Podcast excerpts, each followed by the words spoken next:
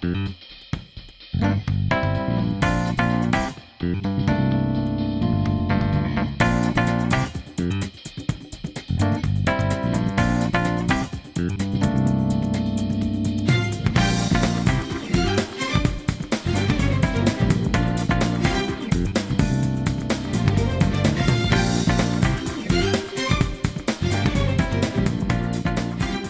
and welcome to Kingdom Quest episode 264. I'm your host, Mike, Persona 5 coming to Switch apps, and with me is Alex. Not late to the party, for the monster. And This episode might be short. We started late. yes, we started late, and I think we wasted all our energy uh, two days ago on a long awaited announcement.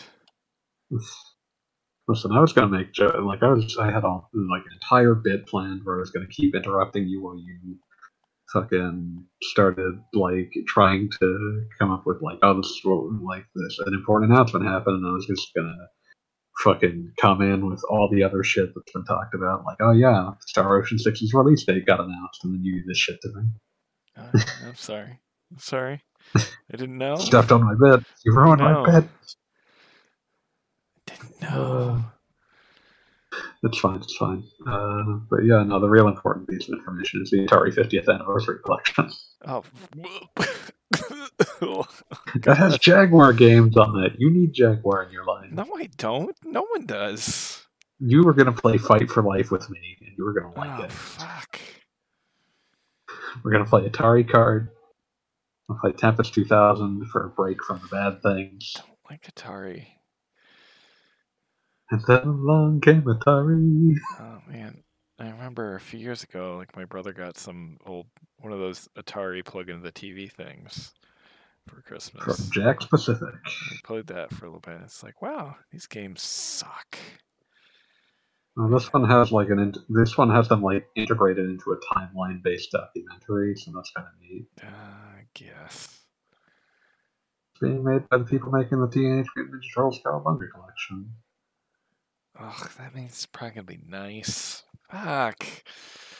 I don't want to engage in this shit. Haven't even gotten to Too play the Capcom fighting collection yet. Yeah, we haven't. We need to at some point. Um, but yeah, uh, there was a there was a Nintendo Direct, Yes. a mini one. Yes, as we had discussed previously about all the smoke about there being a Nintendo Direct this week, there was obviously a Nintendo Direct this week. Um, though obviously the n- news that it was going to be a third party only thing came later on. Yeah, but I mean, it had it had like the game we've all been waiting for, Pac-Man Yes. World Repacked. Yes, exactly. I mean, Did you I- see that? I, I adore how much Namco is trying to unexist Miss Pac-Man. Was she in like- Pac-Man World? Yeah, because like the premise of Pac-Man, Pac-Man World's original premise was that it was the 20th anniversary of Pac-Man. So think about that. Pac-Man is over 40 now, but uh, that it was the 20th anniversary of Pac-Man, and that all of his relatives got kidnapped. And so you, the opening cutscene involves Miss Pac-Man getting kidnapped, Huh. and they did not change that. So the opening cutscene of this seems to involve this weird fake Miss Pac-Man getting kidnapped. Oh God. And you may ask yourself, this is not my beautiful house. this is not my beautiful wife. Uh, The worst yeah, part is uh, I'm going to purchase and play that thing, whatever it is. what Pac-Man World Remake? Yeah. I mean, it's, uh, Pac-Man World is a good game. Like that is a good platformer. I would hope so. If it's getting re- um, well, I mean, I mean, Ty the Tasmanian Tiger has been re-released, so I guess a That's re-release. not a bad not- game either. You're just being. Yeah, I know. I keep looking uh, to pick that up at some point. I, I sat through Bubsy 3D and you wouldn't play more than like ten l- minutes. Listen, I am actively looking for Balan Wonder Wonderland for like five bucks, and I ain't gonna play that on stream. So Okay, okay. But yeah, like, so yeah, let, me go down like the actual uh, list of things that were shown at this part direct was pretty dense. Let's see, let's see. Um, partner showcase recap. Uh, they showed. It started with just uh, the Monster Hunter Rise expansion. It's understandable. It's Oh, yeah, this week. It is out, I believe, uh, as of about 30 minutes ago from when we started. Is it? Yeah. I should see if my Steam code is active so I can start that downloading that. Let's, let's see. Letting the days go by. Sorry, I got this down in my head. Um,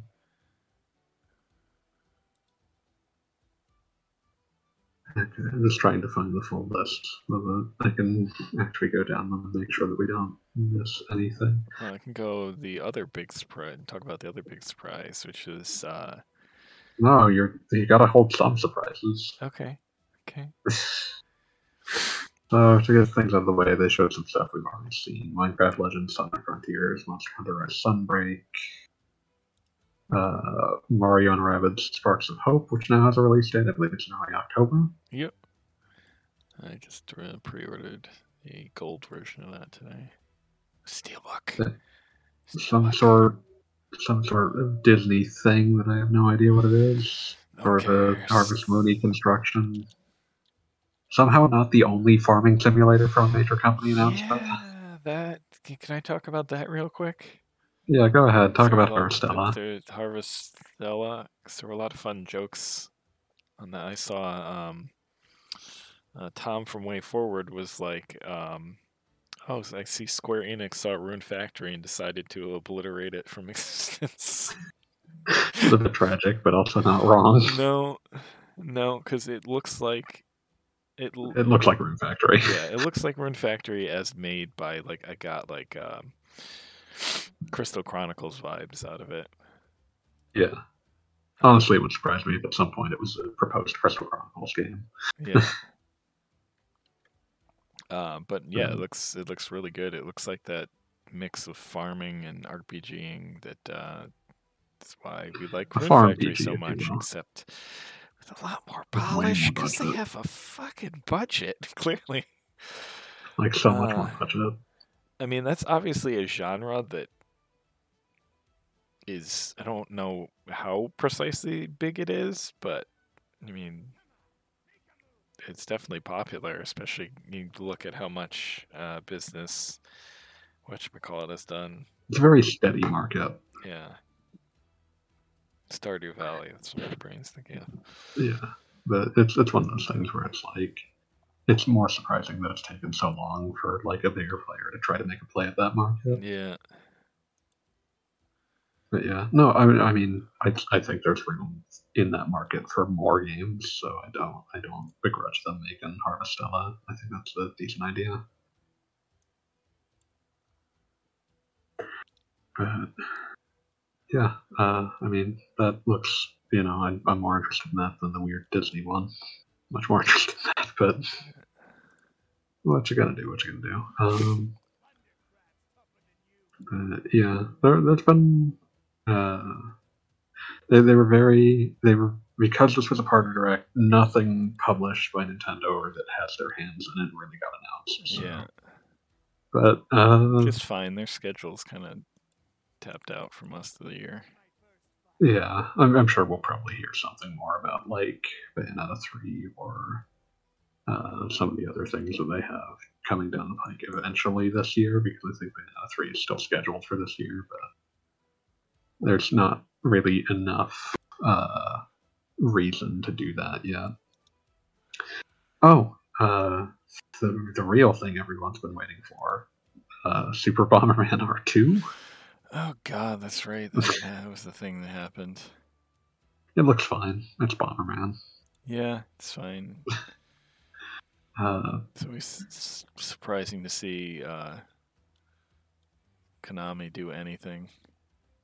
Really. yeah, but it's unsurprising that it's just Bomberman again Yeah. because that's relatively low budget. Um, but hey, Mega Man Battle Network Legacy Collection. Yeah, I was not expecting that. Uh, I, I I figured that it had to happen eventually because they kept hinting that like it had been planned for the series 20th anniversary. Yeah. That COVID had delayed it. But yeah, so uh, Battle Networks one through six, all versions of them. Uh, which means that there are eight games worth playing and two that should be thrown into a demonic pit. Um, because you know one, two, three, all good. Four is hell.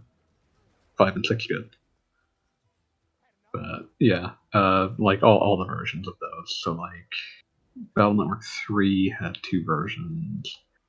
Uh, Battle Network four had two versions. Five had two versions. Technically, five had three versions, but one of them's a DS game that all it really does is just combine. Like it doesn't even properly combine them. It just gives you the option to choose between them.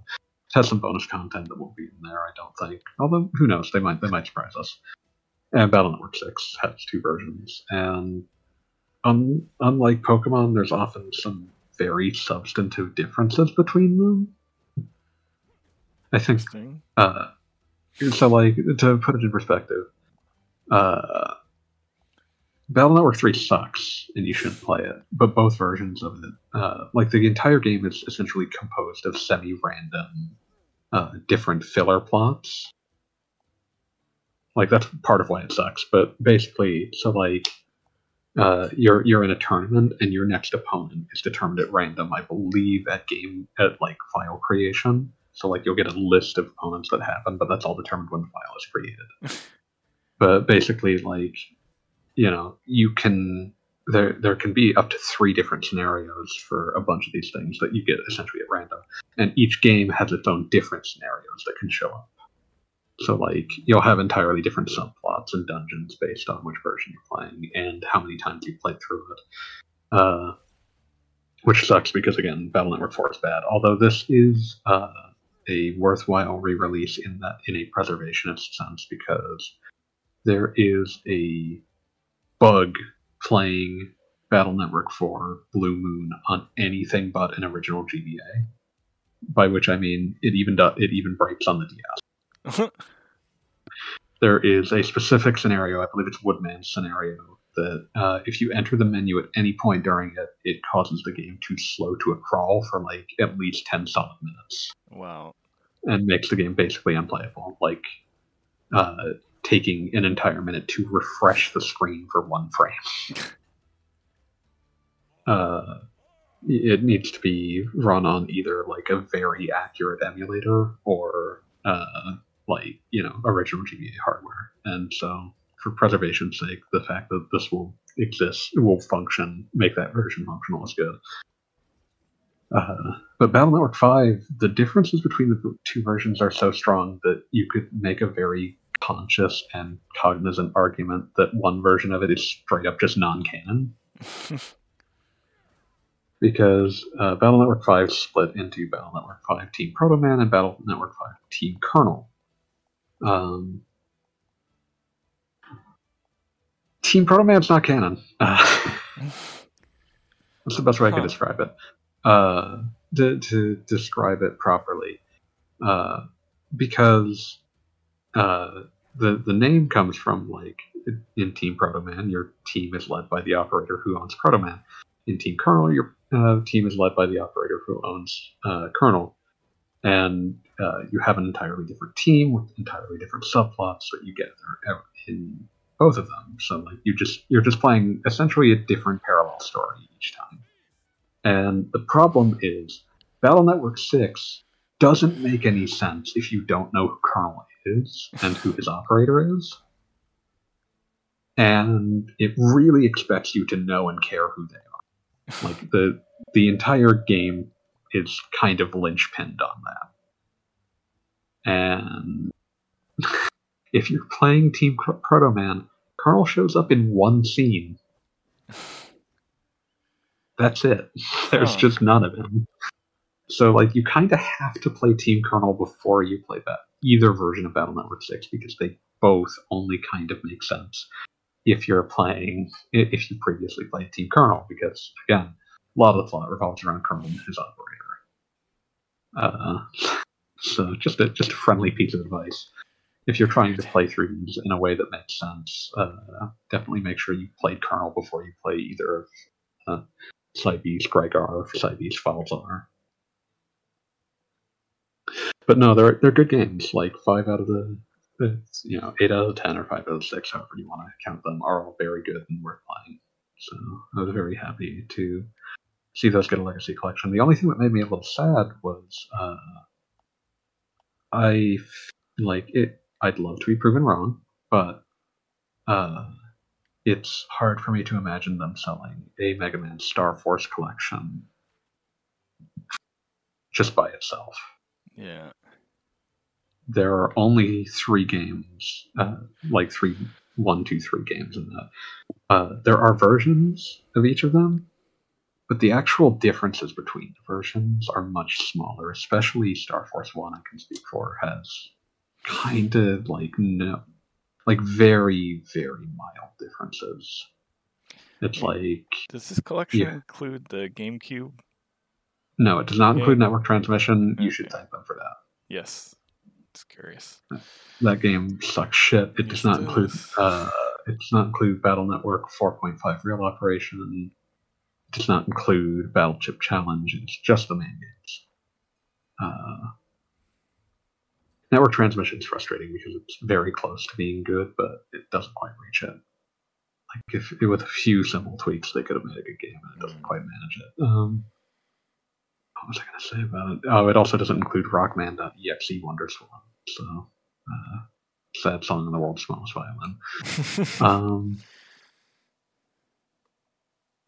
but yeah, like, uh, but yeah, it, it has the it has the core games that matter, and they uh, if it's anything like the prior legacy collections, because like one of the things that's nice about uh, like well, okay, how to describe this? Uh, there's a lot of stuff in the Battle Network games that's locked off by interacting with other versions of the games. And I would suspect that that's still possible, uh, but I also would uh, suspect that there will be easier ways to unlock it without interacting with other players.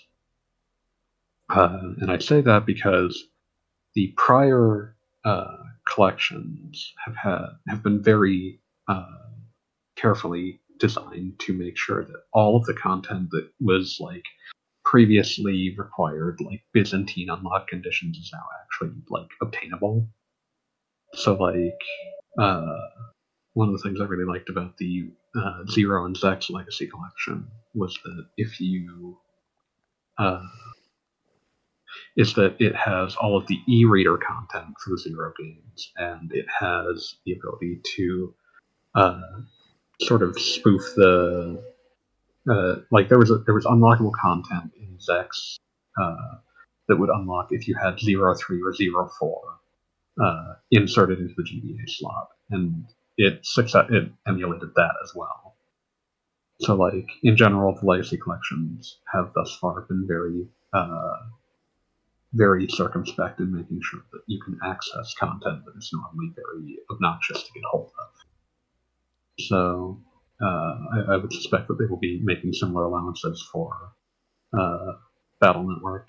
Uh, the real big one that I'm curious what they're going to do about it, because like this game actually would have required some licensing, because uh, i- unless they have uh, done some significant edits, there's a lot of Boktai advertisements, which is a franchise that Konami owns.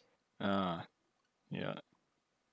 Um, especially if they want to maintain the Japanese versions, where uh, and, and this is something that I, I have mild hope they'll have done something about, but basically, Battle Network Six has an entire bonus dungeon that's just Boktai shit. It's all Boktai, and uh, it was designed to to tie into uh, Boktai 3, which did not come out in the US. So the US version hastily cut it. It's partially translated, but unimplemented in the English version. But in Japan, there's just a giant bonus dungeon that's just all Boktai. And I'm hopeful that that will be. Uh, they might integrate that content into the Legacy Collection version. I guess we'll see.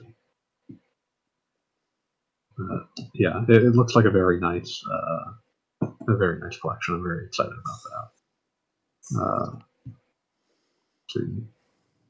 But the real announcement we we were all waiting for. Yes. Portal was released. Yes, yes. War were declared. Unless, of course, war were declared. But yeah. Um, okay, I'll stop beating around the bush. There were a couple of there were a couple of things that uh, people were looking for. Uh, hey, remember NieR? I do. It was that game that uh, Platinum made that apparently people liked. Even though it's yeah, NieR Automata. Yes. I mean, because it's horribly depressing, people like it. But, um, yeah, NieR Automata, the end of Yorha edition got announced for Switch. Uh, I'm gonna double dip. I'm gonna try to actually finish it this time. Yeah, I dumped off my PS4 copy. It is forty dollars, which hey, at least they're not charging a full sixty for a game that is a full four years old at this stage. Yeah. Um, and it comes with six new costumes because yeah. someone at Square realized the easiest way to sell another copy of NieR Automata is the robot with the big ass has a new costume. Also, if you if you pre-ordered it as fast as I did, you get a shirt.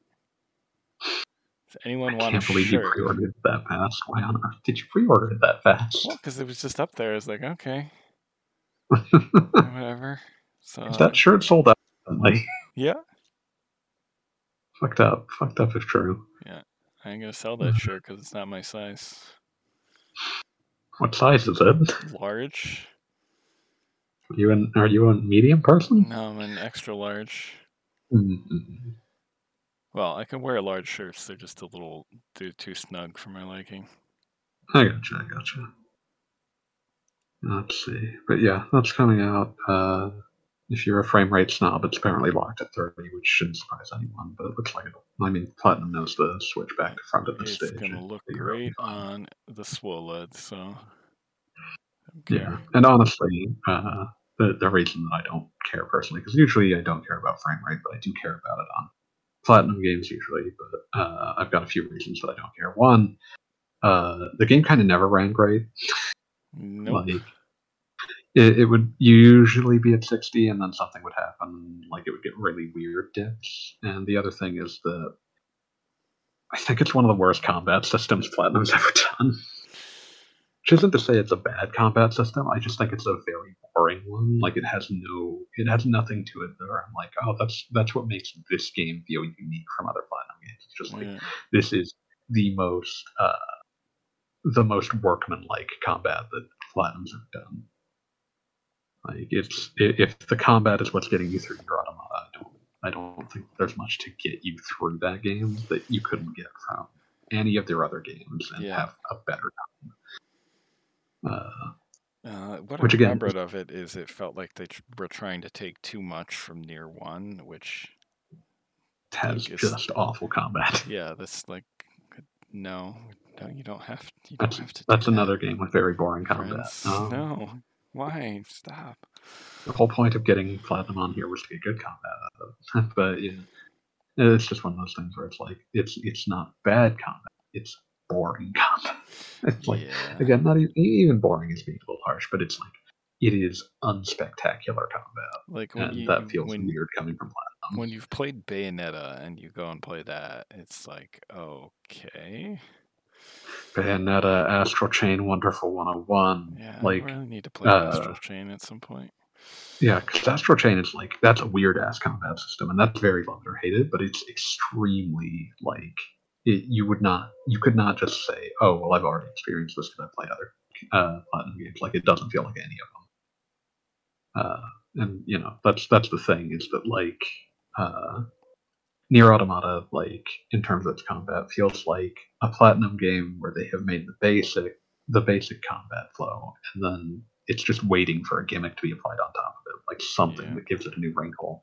And it just never had that. It's just very basic but you know, I don't. I like the combat being uh, the combat is not, I don't think, the core draw for most people. Like it's fine. It doesn't need to be. Uh, it doesn't per se need to be better than it is. It's fine. The like the thing that people care about with Nier and Nier Automata is the like writing shit. And you know, I'm gonna try again. I'm going to try to care about Yoko Taro's writing, and we'll see what happens. But you know, I, I every time that this kind of cold hit comes out and I don't get it, I will try it like five or six times until I finally give up or learn to like it. But yeah, uh, that's that's like where I'm at here. Someone needs to take his silly moon head and shove him in a locker. Wow, owned. Uh, well, let's talk about the other thing, the thing that you already spoiled, you jag, you jackanape. yes, the thing, the big, big announcement that I already spoiled. Mario and Rabbids is coming in October. And I'm here Uh, for it. I'm oh, ready. yeah. I'm ready for tactical rabbit nonsense. Yeah, yeah. Um, I think that that got its own presentation as well. Did you watch that, or did, Did, anyone? did that happen already? yeah, Was happened like this morning. Oh fuck! Yeah, that happened like this morning. I'll have to look that up. But yeah, it looks good. I mean, Yeah. the original was good. This looks good. It should be good. I don't Yeah. have to. I don't have to be sold anymore. Yeah, No, it's just like the. It's, yeah, it's just like anything Xenoblade. Even though I watched that one, it's like I don't really need to be watching this. there's nothing that this can tell me that I, like the Yeah. the best thing I've heard about Xenoblade Three is it doesn't have the randomized system anymore. Yeah. Good enough. Uh, there's a Live A Live demo out now. Yeah, I should play that at some point. Yeah. Uh, there's a sequel to Doraemon Story of Seasons. That feels weird to me. Eh. Eh. Did you hear? Did you hear the uh, Crayon Shinchan slash Boku no Natsu Yasumi uh, game got an announcement as coming to out in English? No. Uh, yeah. So for those who are unaware, uh,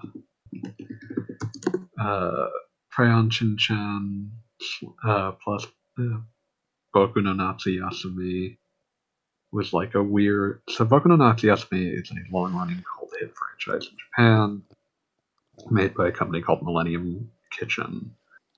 And it's basically it's what it sounds like. Boku no Natsu Yasumi means my summer vacation and it's just like it is a run around in an, an idyllic rural Japanese area and do very mundane rural Japanese child things and just soak in the atmosphere. Crayon Shinchan is a uh, manga about an, a little asshole child uh, who, you know, is just the epitome of being an asshole Japanese five year old. Uh, and naturally, neither of these things has a foothold in, in America. Uh, my uh, Crayon Shinchan has been uh, had attempts at localizing it a few times. It, uh, you know, it did not do great, and no one has ever even attempted to localize a Boku no Natsu Yasumi game. But for some reason, uh, the crossover between the two is getting a localization, which is extremely funny. But yeah, that wasn't a Nintendo Direct. I just thought it was funny. There were a couple of things that were only in, at the Japanese Nintendo Direct, though. Uh, did you hear about uh, about the Monster Rancher uh, revival? No. Yeah, the Japanese Direct they showed a revival of the Monster Rancher franchise, one of the also rans of the uh, the, one of the also rans of the Pokemon and Tamagotchi era. And the gimmick of this revival is that you are like the reason that we are absolutely never getting this, but you know, fingers crossed, it would be very funny if we did. Uh, the gimmick of this is that you are not raising the traditional Monster Rancher monsters, you are raising the monsters that Ultraman beats the shit out of. It's Okay, that- extremely strange. that sounds weird. I don't know how this particular brand deal ended up happening, but yeah, that's uh, that's coming. That's a thing. But now, the news we've all been waiting for the new version of a game called Dragon Quest. Yes, Dragon Quest Treasures with a release date. Was that? Yep, December 9th, I think. Did they Yeah, originally confirm that as coming west? I believe they said that was coming west. Okay, because I couldn't remember, so I wasn't sure if that was also like confirmation of it coming Uh, west. hmm. But yeah, yeah. I can't remember if that was one of the ones that was like, this will be coming west, the big Dragon Quest thing or not. But yeah, Dragon Quest Treasures, uh, December 9th. This is what became of the uh, long and tortured development of that Dragon Quest Monsters game they announced like four years ago. yeah, Uh, and it, it looks cute. It looks Yeah. fun. looks And really cool. Apparently, apparently it's currently a Switch exclusive, which is interesting. Uh, random side note: the Contra Collection on Switch is on sale for five bucks. Currently in the process. Yeah, that's a lot of good. That's a lot of good games. Currently in the process of purchasing. Yeah, what all is on that? There's uh, one, two, uh, one Super C hardcore, Alien Wars. I believe it's uh, got two versions of one. Oh, probably it's probably the NES and arcade version. Yeah. Same with uh, Super C and Super Contra, are probably both there. Uh, Let me check what's on. What else on that? It's, it's a neat game. Um, what all games are on this shit? God, would you not just tell me all the games on it? Would you not just put that in the store page? Just put that on the store page. Just put that. Just put that. It's not on the store Goddamn. page. It's not. Some reason. Okay, there we go. Contra Arcade. Super Contra. Uh, the North American version of Contra on the NES. The Famicom version of Contra. Super C. Contra 3 The Alien Wars. Contra Hardcore. Super Probotector Alien Rebels. That is the European version of Contra 3. Uh, Probotector, I believe that is the European version of Contra Hardcore. Um, and Operation C, which is a largely forgotten uh, Game Boy spin-off. So you know there are, there isn't a bad one on that. One. Nice. Uh, there's some there's some oddities that it would have been nice to see included. Uh, there's a really impressive port of Contra 3 to the Game Boy done by Factor 5 of all companies, who you are the developers behind things like Star Wars Rogue Squadron. But for some reason they ported Contra 3 to the Game Boy, and it's actually a really impressive port. Um, Oh god, hold on. I, my notification noise just went off, but I can't find my notification thing. Ah, Rip. Hi, Tam. Uh, but let's see. oh, RP Gamer hosted your channel with seven viewers. Hello. Who's? Hello, sorry for sorry for the delay. We ran a little long on uh, backtrack. Shocking! You talked, you overtalked about Final Fantasy 14. I No, we're not being mean about that tonight, okay? No, I'm not being mean. I'm just saying I'm not surprised. I know. Looking at Not who's with on that not with show- me and Noodle there. Yeah, no, that was not going to be a short show. That's th- three half hours, not counting editing, so not bad. Yes, Eesh, Jesus. manageable. Uh, let's see. I mean, it's better than me carrying a World of Warcraft backtrack for two hours. Yeah, that's why I don't play MMOs. Um, Well, this Yeah. this one was great. I, I Noodle. By the way, I I want to thank you while you're still in the channel. That uh, it was fun bouncing back and forth with you about 14. It really was. Uh, to to finish out uh, before we Talking we, about So- Did I miss any questions important or not really? we have Yeah. not we we started real late, so we we've just been slowly Talking our way about the Nintendo Direct. Direct, yeah. uh, yeah. And Yeah, because the direct actually had quite a bit that we covered. Yeah, yeah, no, we we we've hit quite a bit, and We then we actually jumped through a couple like we haven't Jump gotten past to the thing yet, though. The big one. Uh, they finally showed they showed some footage of Return to Monkey Island. That's interesting to me and like twelve other people. Um, I'm one of those twelve people. I'm glad. That's why we're friends. Noodle says Uh-huh. hi on the RP Gamer channel, by the Hi, way. Noodle. Hello, hey Noodle. but let's see. Um, but yeah, it's good to see Return to Monkey Island. Uh, it's got like a weird papercraft aesthetic It looks kind of cute. Uh, love to see the return of Murray the Skull. That was an alt. That was a the person making the person directing Return to Monkey Island uh, was the director of Monkey Island one and two. He did not conceive Murray, but one of the things that he once upon a time said about. Uh, so I've hosted. I will be back though because my wife's not feeling well, so I gotta run down to Walgreens for some supplies. see you soon. Godspeed. But I, I just want to bring up so Return to Monkey Island for those unaware. Monkey Island one and two had a different director and creative team from uh, three, four, five. So this is an alternate sequel to Monkey Island two that ignores three, four, and five because it's the return of the director of one and two. Uh, but he talked about way back in the day how he wanted to make another Monkey Island. He didn't think he'd ever get the chance to, but if he did, he would feel completely free to steal uh, characters and concepts from the later games if he liked them. And so one of the first things we see in this trailer is Murray the Talking Skull from Monkey Island 3. But yeah. um, was really, really funny in that game. So.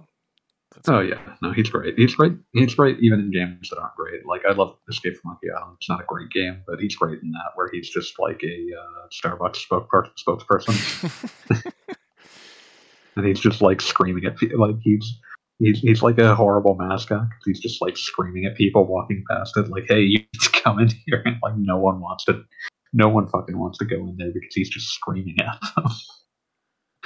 But you can like walk up to him and like spin him around and do shit to him, and he doesn't. He can't really do anything. He's talking skull. He doesn't do anything. He can't move, so you can just be very mean to him. It's very funny.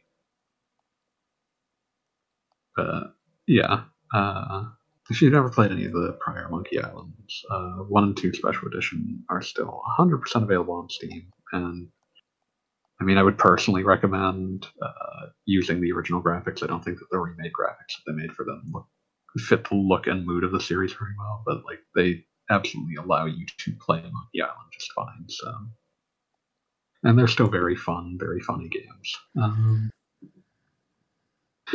some other uh, some other indie games got shown, or indie adjacent, I suppose, uh, like Blanc, which looks like a game that can really only have a depressing ending because it's about like a fox or like a wolf or something and a like baby deer working together, and that's like one of those things where it's like nothing, no, no happy endings here.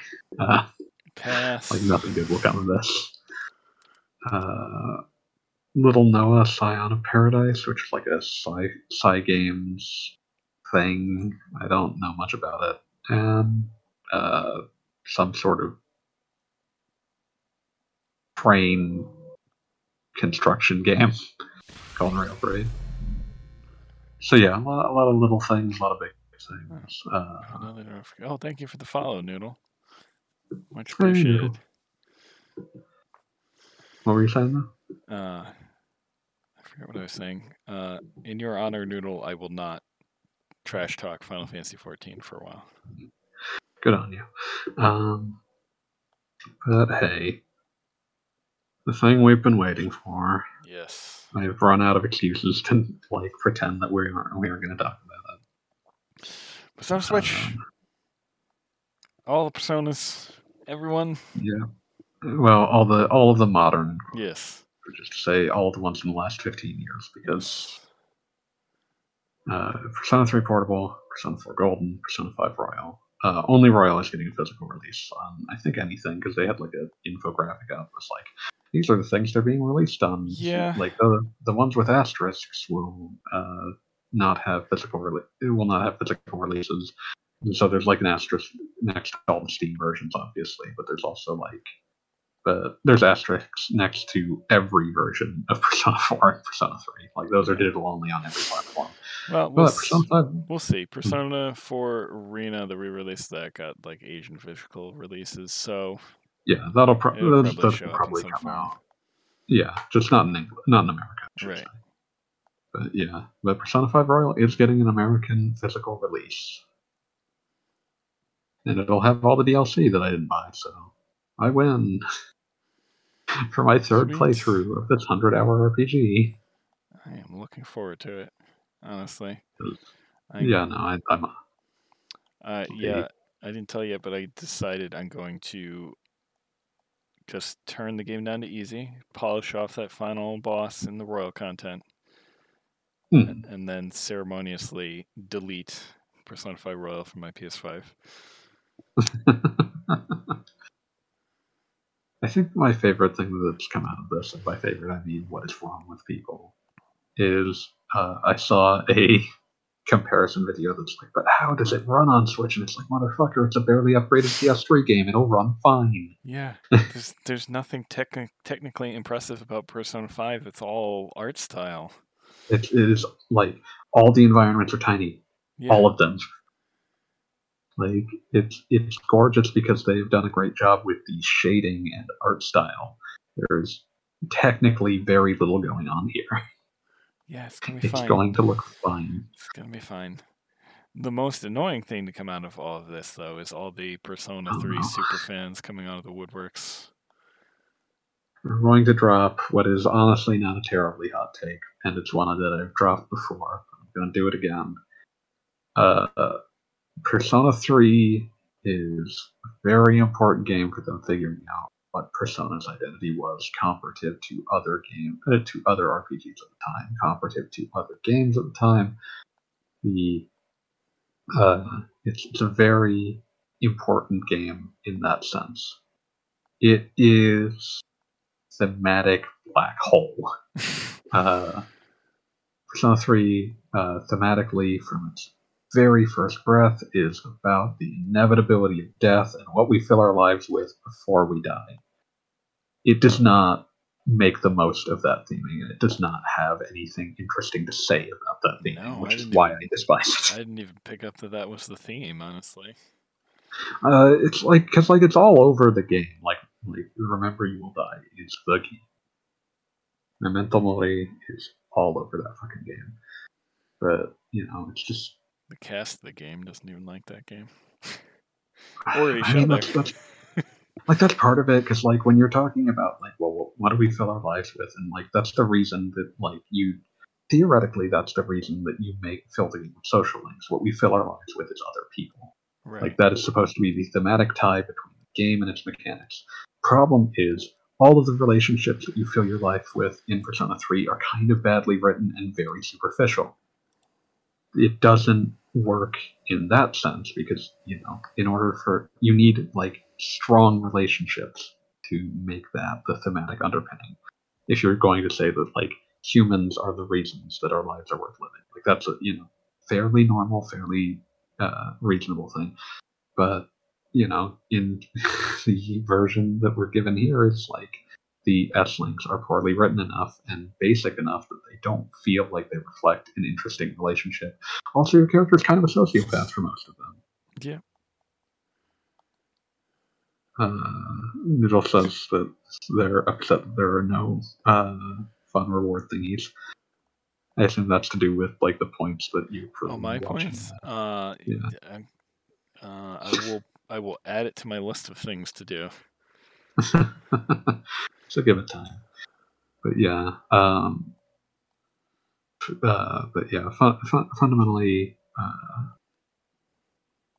you know, when you when you set out with like, because like the games tend to outline Persona three and four both outline their themes uh, when you die, when you game over.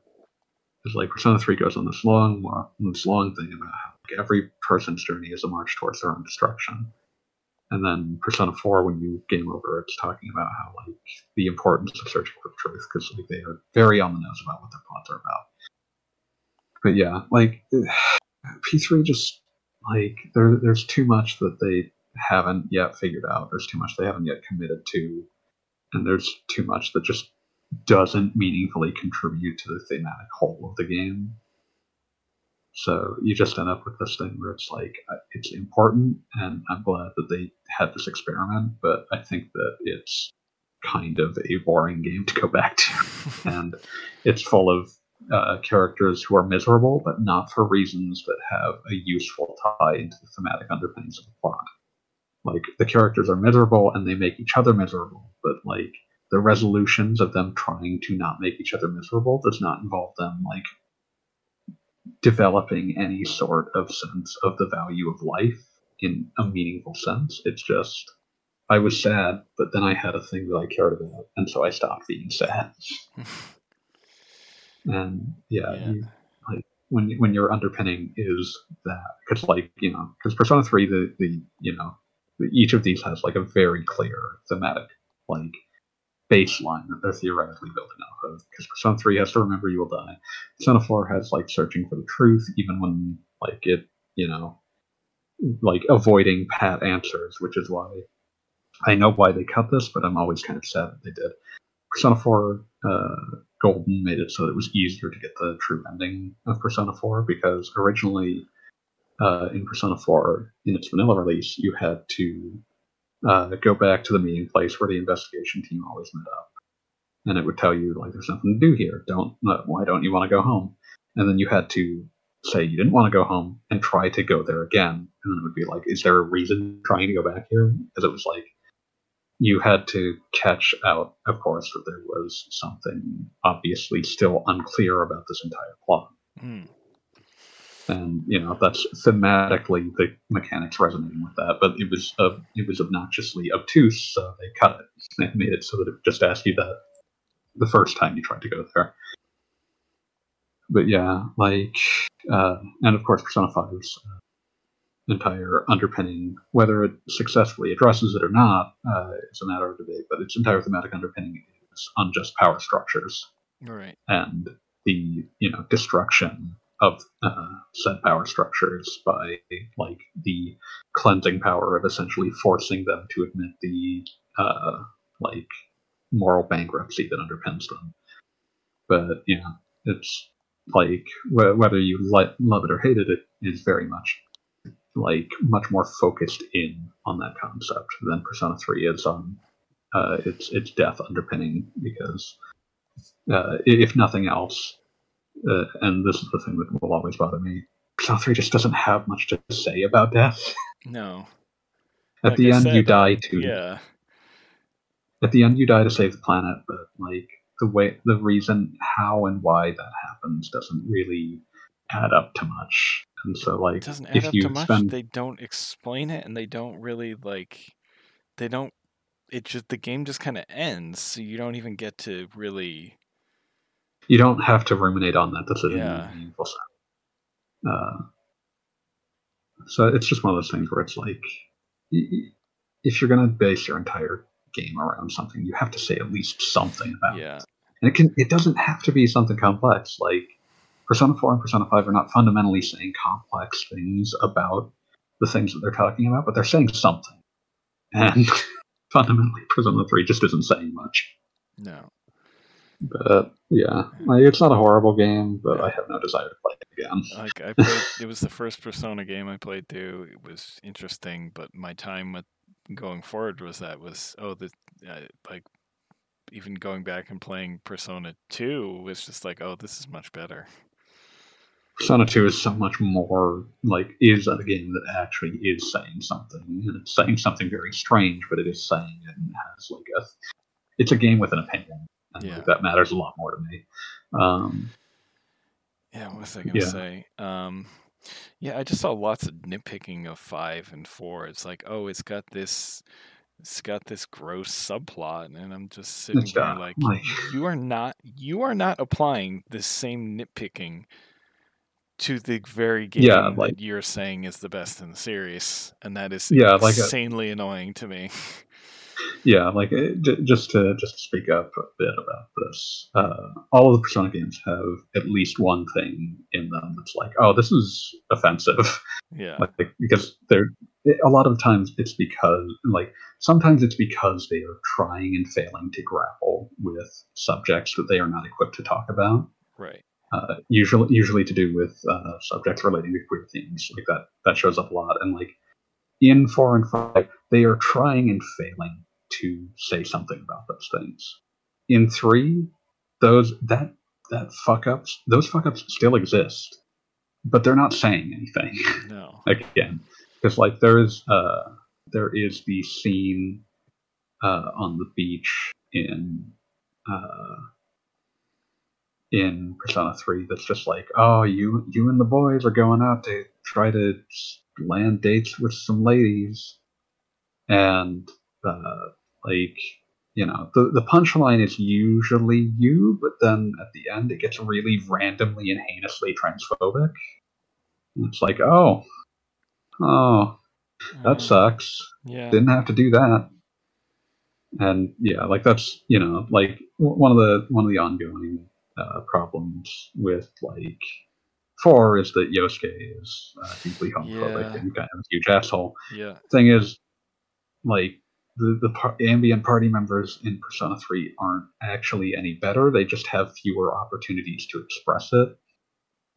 Like there's a lot of just like sort of rampant, random, unchallenged sexism and like transphobia and homophobia in the party in Persona 3 that just doesn't show up quite as much because they don't try to touch those issues. Whereas like Persona 4 and Persona 5 will bring them up and often fuck them up, but it's not it's not the joke what how to put it.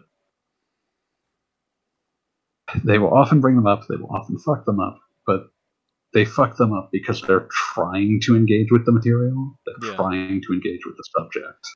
And Persona 3, when it like fucks those up, they kinda aren't. it's just we brought this up because we wanted a quick joke. And that's not great. Right. Whereas Persona And- 4 is actually part of a character arc and Yeah. And it's it's got problems, but it's trying. right. And like, you know, that's I'm not gonna tell someone they shouldn't ever be offended by that or not No, want to I've- play it, but like to to apply that logic unevenly between three, four, and five is No. to fail to engage with the material. Yeah. Uh, Uh, the the other thing I'd always want to bring up is like I don't think these characters are being presented as per, they're not supposed to be they're like high schoolers. Like I understand that you you don't want to see Yeah, Yosuke in particular Yeah. is definitely like, oh, he's a shitty high schooler. yeah, I understand that those those are things that we want to get away from. I'm not gonna defend putting that in a game ever, but that is a presentation that is realistic. Is all I'm saying. There, there, there can be value in demonstrating the like it, Yosuke is like a time capsule, especially of Right. a 2008 high schooler, uh, and it sucks. yeah, it's it sucks. Take it from someone who was in high school in 2008, but yeah, um, yeah, it's it's not, uh, you know, and again, would never tell someone they should not uh, Absolutely not. feel offended by No, that or not want it. But it's it's one of those situations where like the the, the criticism should be applied evenly because Right. it absolutely is. Uh, it's it's not something that just cropped up in four or five. It, it, uh, if anything, I would argue it's typically worse in uh, three. It's just that three is full of so many ideas that are undercooked that it doesn't have as much space. Yeah, Have, having played through all three of them, like whatever problems four and five may had, I came through at the end of those games f- f- feeling I don't know, word- feeling like I had actually I don't what the hell am I trying to say? Like yeah, like you're saying the games actually had something to say and I felt something for these characters even the ones I didn't necessarily like very much like Hmm.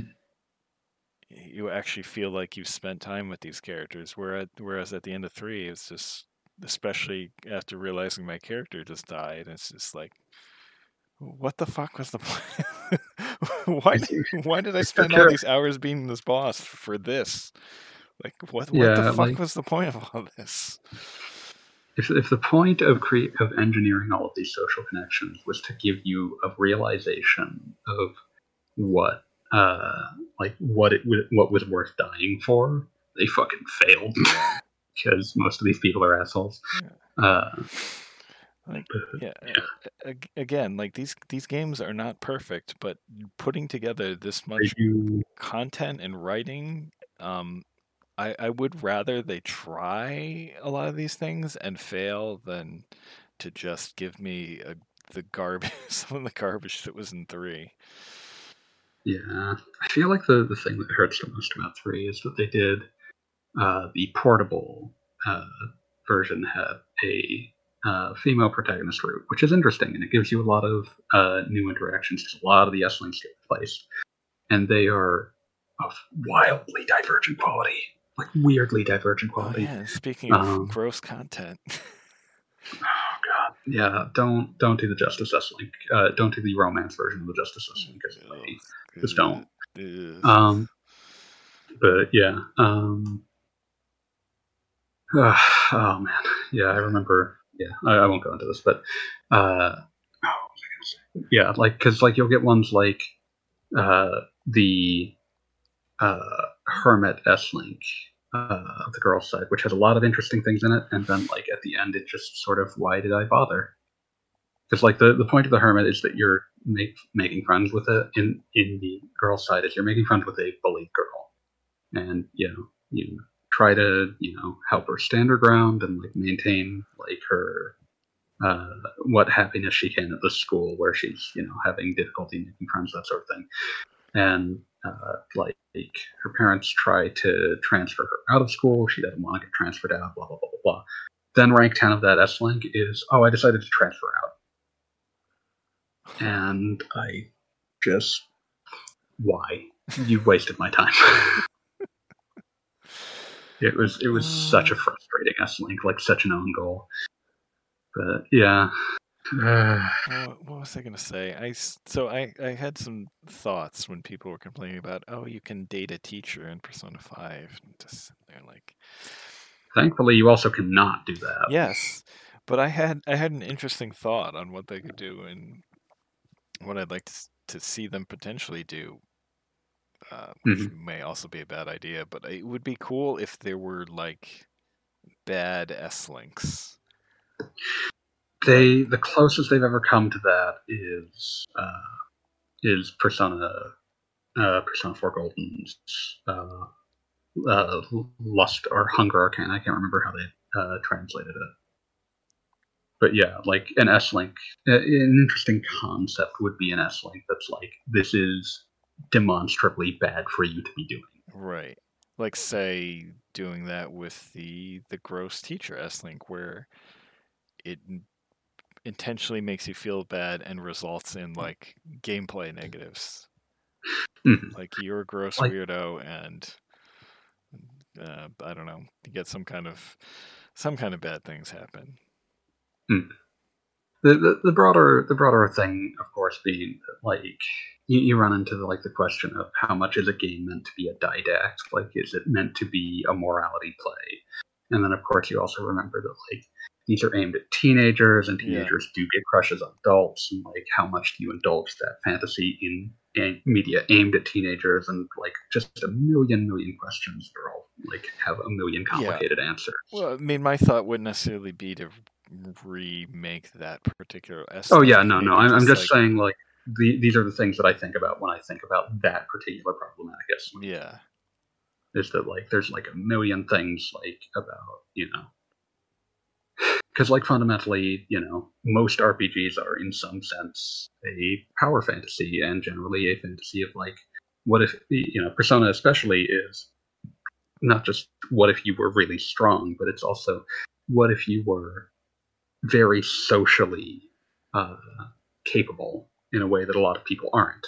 right. Like you you cultivate these very like a very uh, like diverse and exciting set of relationships. Like that's part of the interest of these, and so like on some level, there's all of these are assumed to be unrealistic, and then you get into the debates about like what kinds of fantasies do you indulge in teenagers, and all. it's it's such a weird, complicated question. But yeah, and the answer is like I'd rather you didn't do that, but I mean, it's one of those situations where I personally am fine eating around it, if so to speak. Yeah. But yeah, But again, that's just such a weird thing to to be your primary criticism of a massive game It's like, oh, there's this one gross thing you can do. If you if you choose to, Yeah, and like the, the the the upset is also in that the game is not sufficiently condemning it, but it's also one of those things where it's like again, that's where you come into like the how much is game supposed to be moral didact that's supposed to right? uh, instantly punish you for anything that you did that you shouldn't have done. And then you get into like a broader point about fantasy and what we're allowed to fantasize about, because like you know we indulge a lot in violent in, in fantasies of direct violence Yes. in you know, RPGs and everything else, and like that. Uh, that's a broad question with a lot of a lot of lot a lot to go through. Hey, guy, Jim. Hello. There will be noise in the background. Sorry. It's okay. It's all good. It's all good. We were just talking about the Nintendo Direct Mini. Oh yeah, like you get to buy all of the Battle Network games again. Yes. Hello. Don't worry, they're in they're in one package. Ex- except for the gra- for the Battle Chip GP version. No Battle Chip Challenge, no Rockman.exe 4.5 real operation, that sort of But- thing. But, but the we main, can- We can finally force you to play Persona Five. it's true, it is legal now. Yes, if you'd like to buy it for me, sure. I'm Okay. going to. Yeah, I expected that much. You're that for Christmas, I'd expect. Okay, well, say hello, everyone. Hello. Hello. So we have somebody with a sudden case of stage fright. Uh, Yeah, so Yeah. uncharacteristic of you. Yes. Okay. Was there anything Uh, else on the Nintendo Direct that I missed? Because I haven't really been looking into it. Uh, let's see. Quickly go down the list. Uh, Square Enix is making a uh, Rune Factory knockoff. Where are you? Other? Nier Automata is getting port- ported to Switch. America? A remake of Pac-Man World for some reason. Uh, Mario and Rabbids 2. Bomberman. What's that? Bomberman. Man, oh, for they're bringing back Bomberman. Who's mom? Bomberman R2. He's a little robot Uh, that runs around and lays bombs to destroy bad robots. Why? He's trying to escape the circle. Also, for some reason, Doraemon Story of Seasons 2. Yeah. So Uh, oh, Dragon Quest Treasures. That might be something you care about. Dragon Quest Treasures. Dragon Quest Treasure. I'm not actually sure. It's uh, it's sort of like Dragon Quest Monsters, but more actiony. I know it's in there. hmm But yeah, it's uh, a lot of neat little things. Another busy year. Who's that lady? Yeah, yeah, it looks like it. Uh, Okay, I'll I'm back. Go have your hey, you're back. Hey, Me Tim. too. I'll take that. But yeah, so we probably uh, discussed enough Battle Network and Persona to destroy us all and possibly uh, end the world. So Hello, Gaijin. Persona. Let's go away. Oh my god, I forgot to tell you, I was in a retro game store the other day yeah, and they started playing that song. did you Right, demand right. they play? Mom. No, I did not, but I was. I was. You should demand that they play. something. Go. Feel the heartbeat of my machine through this taxi. I Oh, this is fun ice cream. From my machine, the race starts into a run. Become one, bright lights in my eyes. You have no choice but to race. All right, so no What did I walk in on? No mistake you can make. Uh, I'm Um, singing the I'm not sure, to be. Uh, we just had a long discussion about why Persona 3 is not that great. And It has uh, a then I started seeing singing has the a Daytona. very. It, it's basically a randomized dungeon for most of the game. That's not we, problem. That's- get no, we that. No, no, I was just complaining about the uh, thematic, the poor thematic underpinnings. But The um, fact you have teenagers shooting themselves in the head. no, we didn't My, my brother I mean- had an interesting few things to say about that back in the day while he was studying Jungian archetypes in college, psychology.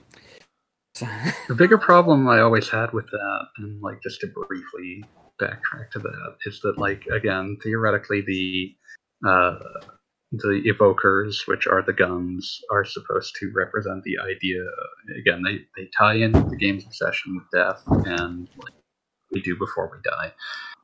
And the problem is that the game makes it manifestly clear that none of the characters understand what this symbolism means like the theoretical idea is that like oh in order to use their personas each of them has to face the concept of death but then someone in mid game literally points out yeah i don't know why these are shaped like guns i don't even think of them as guns also we can make them not shaped like guns because we gave the dog one Yeah, which kind of contradicts part of the opening sequence where that one character is attempting to Yeah. use her for the first time and she's freaking out over it.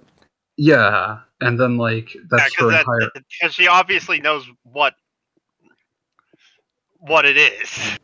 Yeah, that it looks like a gun, and then like someone points out, "Oh, it's weird that they look like guns," and I don't even think of it as one. And then another person points out, uh, and then of course, again, you get a dog in your party. They didn't have to shape them like guns because the dog doesn't use the gun. Okay, so There was no reason for forget. this. He just has a collar. Mhm. That's all. He just has a collar that acts as an evoker. There's no reason for it. Uh, Well, Aegis But yeah. also doesn't shoot herself in the head. Yeah, she's a robot. Yeah.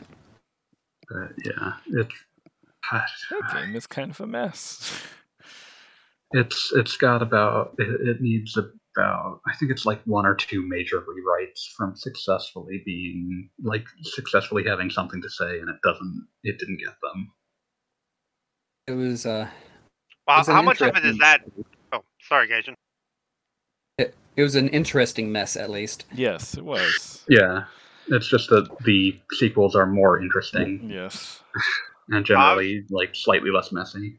Yeah, I was going to more go with the fact that how much of that did they have to change in translation too? To Very Not little. good. Not Oh, okay. not that much, because I, I could say that most of this is true from having played the game in Japanese 15 years hmm. ago. Yeah, it's. I mean, it was an Atlus localization in the mid aughts. It was very faithful. Yeah. They they accepted that they were going to get an M rating basically off the bat. I think those are like CERO B games in Japan. Uh, I don't, yeah, I don't remember actually. having to show an ID to buy it though. I mean, yeah, but they were M rated games, like hundred percent. Uh, Um, But wait, what, it- what year did Persona 3 release? two thousand six. Uh, 2007, 2008. two thousand oh, that's six. FPS. Two thousand eight is Persona four. Sorry, I know I played it in 2007. Yeah. Uh, in Because I Japan, at the very least, it was was two in the city at six. the time, It and- might have been two thousand seven in the U.S. and I know I played it like a year after the Japanese release. So Yeah, but yeah, I think- 2006, 2007. Yeah. Uh, yeah, t- okay, 2006, 2007. So yeah, I would have been in the military, so I would have been eight. I would have definitely been 18. Yeah, definitely. but yeah, I would have Just been one of those. 24. But yeah, just one of one of those games that's like it, it just doesn't really hang together because it's it's kind of a first draft of this entire idea of how to structure these these uh this style of Persona game. But yeah, I personally have no desire to go back to it. I'll just happily replay replay Royal and I don't know, maybe Golden eventually, but I mean, I Royal's like, the one I want. would like to. I haven't done a, a female main character playthrough, so I would like to do that at some point. But the other two, are Yeah, that's for worth sure doing going to take once. priority. Yeah, the, the female playthrough has uh, some some decent unique content. Uh, some of the some of the S links are revised for the better. Some of them, well, at least one of them is way, way, way, way, way worse. Um, Mhm. That's not pursue. Do not pursue the Justice Arcana. But yeah, uh, rough game. But yeah, so that's that's kind of everything that was at the direct. Uh, I already ran. I already shot out my joke about uh, the importance of playing uh, the first official emulation of Atari Jaguar games at the beginning of the show. You and I are going to play Fight for Life, and you are going to like want to. At least, well, I was going to say at least it's not Kasumi Ninja, but that's basically a lateral Uh. Kasumi Ninja. You ever seen that game? That game's incredible. That's a really shitty Mortal Kombat knockoff, but the oh, entire like but the entire like select your character screen is like a weird first person What? like walk around a set of statues thing. It's very confusing. Oh God! Uh, Why? Why? Fight for life. uh, Fight for life is an absolute fucking disaster. It's gonna be so fucking funny. But hey, at Is least that a bunny on a two-headed turtle? Um, maybe. Uh, looks about right. Um, Not actually familiar with that character, to be honest. that's uh, Actually, see what you're doing here. Video games. Uh, Yeah, that is a two-headed turtle with a bunny rabbit on it. Actually, see what you're doing let's see. Um, okay, I'm gonna look at the questions. Actually, see what you're doing Um, You're echoing slightly, by the way. So I'm, I'm going to close this out because the echoes drive me nuts. Could mute it. Eh. Okay. Am I interested? Not particularly. Um, Okay, let me double check that there aren't any questions in Discord. I Um, checked the episodes too. They actually are up. they haven't gotten anything recently. um, yeah, doesn't. Yeah, I was just checking because there were updates, but they were not for us. So we'll hit some of. Fireminer's questions. Oh, shoot, I Um, pay attention to my game. Did did we ever? Did you ever cover the one? Do bosses matter? Uh, where was that? Uh, Uh, Mighty Tam put that one up from uh, cross post with General. oh yeah, I don't think we did do that. So we can probably hit that. And honestly, I think he Um, was more. I think the original context is more of an anti-work kind of thing rather than a video game thing. But sure. See, but yeah, um, I, I would say that if we're going to talk about video games, that uh, yeah, um, I mean, it really depends upon your game structure. Like, you can make games that are very dependent upon bosses because they're used as the crescendo to pace out areas and levels. Or you can make games that uh, straight up don't use them because, again, they are not necessary for the pacing of those games. It's more Or you like the can- game needs a challenge of some sort, and a boss is a good way of encapsulating the challenge at specific intervals. Or you can just make everything a boss. That's yeah, Street you Fighter can do too. that. Uh, Street, Street Fighter, Fighter. Or, or Alien, Yeah. uh, or Alien Soldier. Yeah.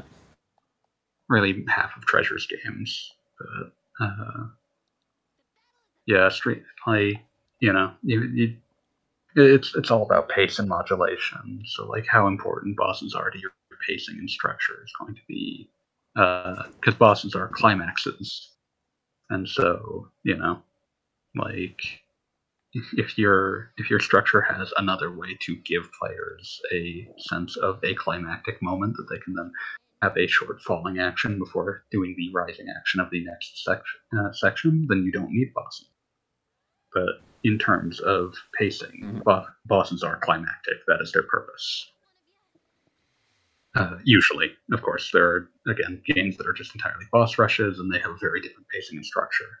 But in the more traditional level structure, bosses are climaxes. But let's see. That that was Um, very that was very skillful there, Wheels. Let's not. We're not going to talk about that. We're not going to talk about that. I'm going to talk about me flying off an edge. Uh, let's see. Uh, okay, I'm gonna quickly hit some from Fireminer in the list. Um, should we be grateful that John Carmack has been constantly on the side of open source software? Feels like any other developers would have made a killing out of the same things Carmack's made at the cost of the public's good. Uh, I mean, like I'm generally uh, in favor of open source software, but bearing in mind also that open sourcing large portions of its work also attracted a lot of talent and general users to their ecosystem, which is why uh, Quake mods and such and Doom WADs are like a self-sustaining industry forever. Uh, and that has a lot of tangible and intangible benefits. So that's one of those things where it's like, yeah, I'm grateful that like Carmack is one the exact kind of Linux nerd that's very obsessed with open sourcing shit, but also uh, bearing in mind that there are a lot of actual strategic business reasons to be in into that that do not occur to most businesses because they do not think past the next quarter. But, yeah. Uh, and then of course you'll you'll get into some of the like the weirder shit like uh, the fast inverse square root thing where it's like that's also the benefits of open source because fast inverse square root uh, was not uh, was something that I believe he pulled from some other piece of code.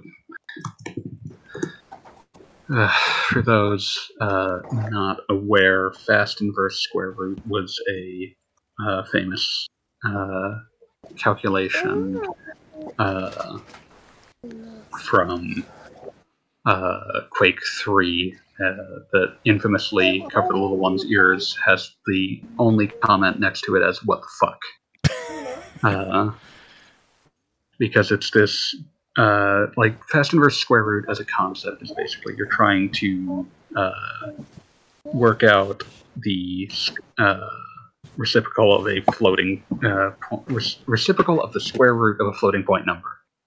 And like this is a way to do it that is calculationally not intensive by doing some weird bit shifting operations uh, to very specific memory addresses.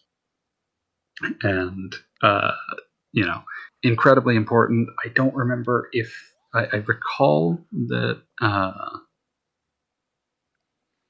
like basically the the general way that this was done before fast inverse square root uh, temporarily came into vogue. There's there's better ways to do it now, but the the way this was done at the time was much more computationally slow and expensive. Uh, so like uh, I, as I recall, this was not something that was written for Quake three. Uh, but it's something that was pulled into Quake 3 and thus gained some notoriety from there. And you know, there's there's all sorts of uh, stories about that. But yeah, it, it's one of those things like when a smart way of doing something finds its way into open source code, that smart way of doing something can be reused a lot, which is honestly one of the other benefits of open sourcing code. You get better things all around. But yeah, it's just uh, it's uh, we're, we're certainly better off that uh, John Carmack is the kind of Linux nerd that's obsessed with that kind of thing.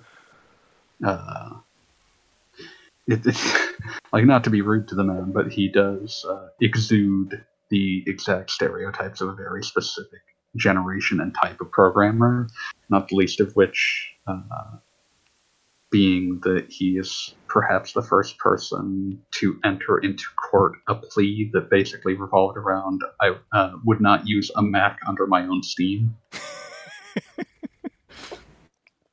So uh, he, he represents many of the good and bad things of programmers of his generation.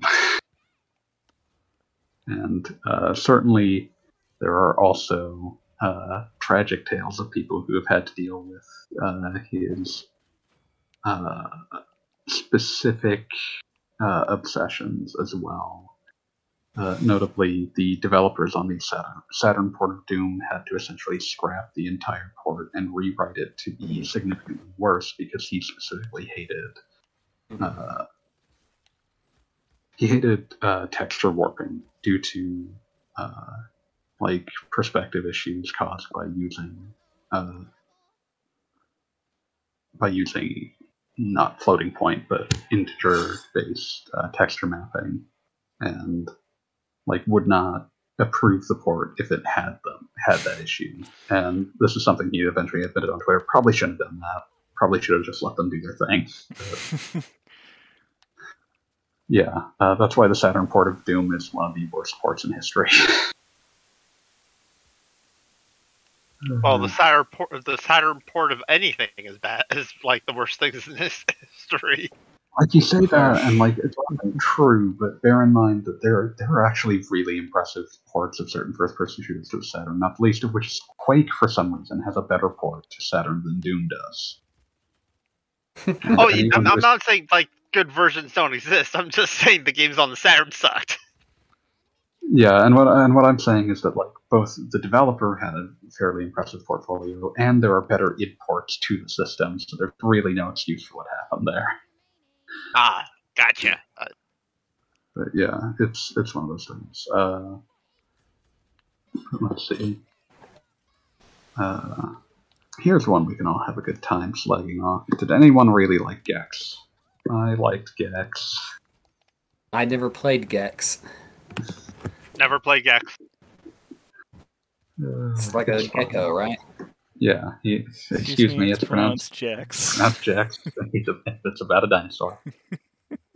to repeat the joke once again for the thousandth time, uh, the voice for Gex in the American version, Dana Gould, uh, went to a like software etc. to buy a copy of Gex because he had been in it, and so it was like, oh, I should probably have this.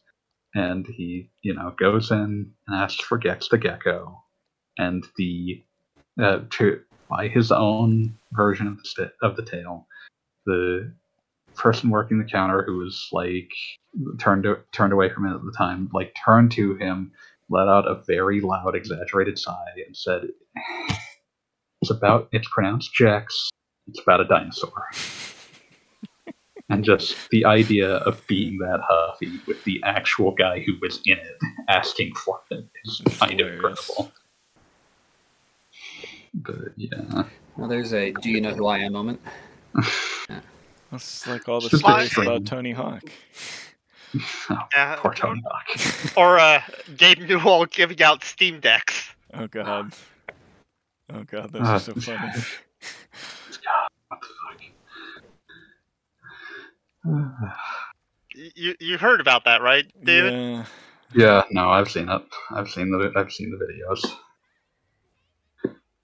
Uh, okay, but yeah. Uh, did anyone really like Gex? I kind of like Gex. It's fine. Uh, the answer I would say, uh, the, the the way I would describe Gex is, uh, for those who did not play it at the time, is that uh, the PS1, N64, and Saturn actually have relatively few games in common uh, like in general, you would not see the same game making it like games were cheap enough to develop, and the consoles themselves were far, like far enough apart in terms of both capabilities and like technical architecture that it honestly usually made more sense to just make a game for one platform, and then if it was a huge success, maybe you would make it for another platform.